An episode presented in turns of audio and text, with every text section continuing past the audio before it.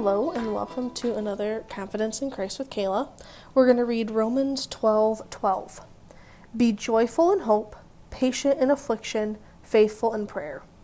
Now, I have to say, I do love this section of Romans because it talks about love and um, just what we see in Christ.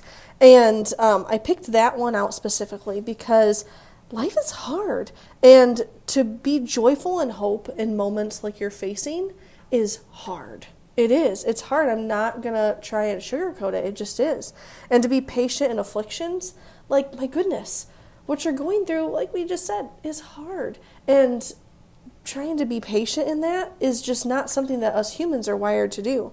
And to faith, be faithful in prayer, that is something we can do. And we can actually do all three with Jesus' help because He is the one through his faithfulness, we can be confident in him that he is going to help us be joyful and hopeful during those afflictions. He's going to help us have patience. There is no way to um, go through what you're going through in this moment without him and being able to feel those because on our own, we just can't do it. We can't. And that's okay. God built us and designed us that way so we would need him.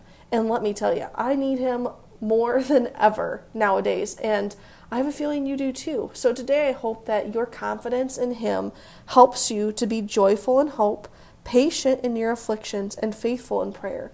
Because when we when we are faithful in our prayer, it's going to draw us closer to Him and allow those other two to just kind of ooze into our life and help us to um, connect better with Him. So I know you can do it, and I know that um, He is with you every step of the way.